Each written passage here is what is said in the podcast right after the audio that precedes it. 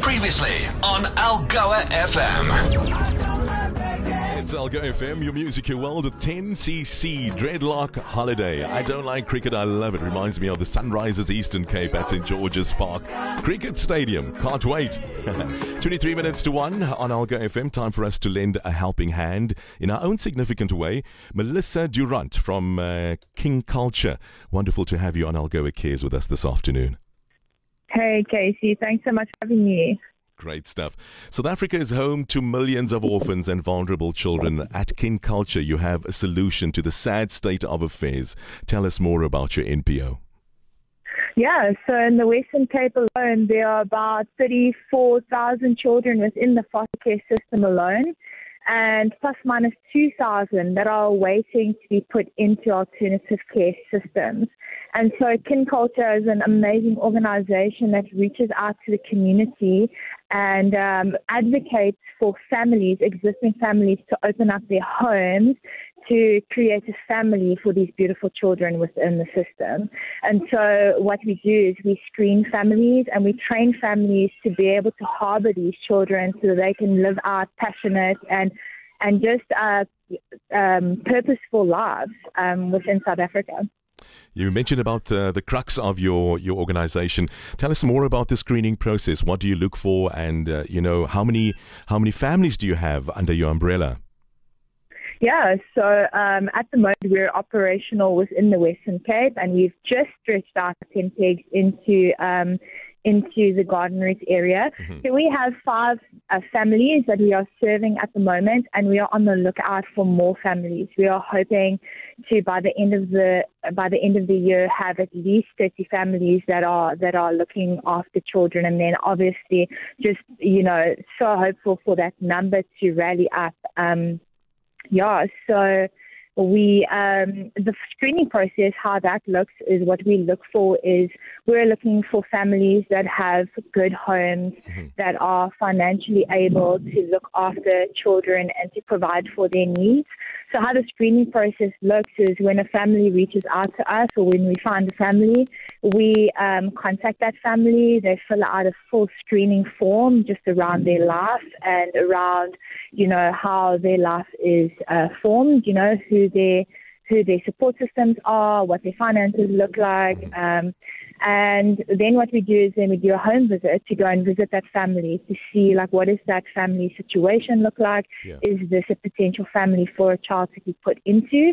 Um, and then we do um, police clearances. We do a Form 30, which is a, a, a document that um, that we put out to the government that looks to see if the if the family, if anybody in the family are perpetrators in, in any way. Yeah.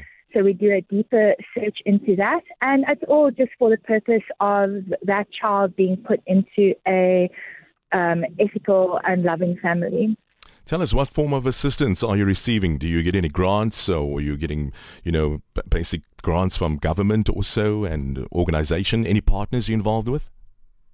Yeah, so we, we have various partners that partner with us on a private level mm-hmm. and a business level. Um, we also have churches that partner with us, and then you know part of our services that we offer when we when when we have these families within our network is we strengthen these families by offer, offering the, the children within those families like services like occupational therapy or any medical needs um, and, and, and services like that. So what we look for is for people to reach out to us as well that have a heart for vulnerable children, that do have skills available to them that they can offer to those children. So we also have various individuals within our network that offer their medical services or their mm-hmm. therapy services, um, or you know if they have um, resources available yeah. to them mm-hmm. that that that is relevant to childcare, then we we open our arms to those sort of partnerships as well. Melissa, how can our listeners become part of kin culture? Yeah, well, I think that a lot of people that I communicate with are aware that there are children out there that need care and support. And so we need families, we need people that are willing to open up their homes to vulnerable children. Um, and then, you know, some people would want to, to, to open up their home to children but might not have the capacity to do so at the moment, but they might have like resources available to them. They might be um, doctors, they might be occupational therapists, physiotherapists, they might be play therapists, and they might like want to offer those services to families. And so we also we also are so excited to partner with people like that. Any plans afoot to expand along the coastal region to our neck of the woods, Port Elizabeth, Gqeberha, East London, and down the Umtata region? Well, I, I bet you if you, could, if you could do the whole South Africa, you'd have done it by now. Hey? But anyway. Goodness, I was just about to say, just about to say, you know, the orphan, the orphan dilemma in South Africa is so huge, and so sure. we. Um, you know, we would say that if there's anybody listening from any other parts of South Africa, you know, like contact your get on the internet and contact and just search like any other organizations within your areas that are doing this sort of work. Contact your organizations like Child Welfare and RCF sure. and um, you know DSD um, and Badisa. Contact those organizations and find out how can you how can you help, how can you assist them. There's a desperate need for for families for places of safety and for foster care. Yeah, we need all hands on deck. Do you have a social media yeah. footprint or website where we can find more information or find you? Yes, kinculture.org. We've got an amazing um, website where you can find out more about us and what we do and how to contact us.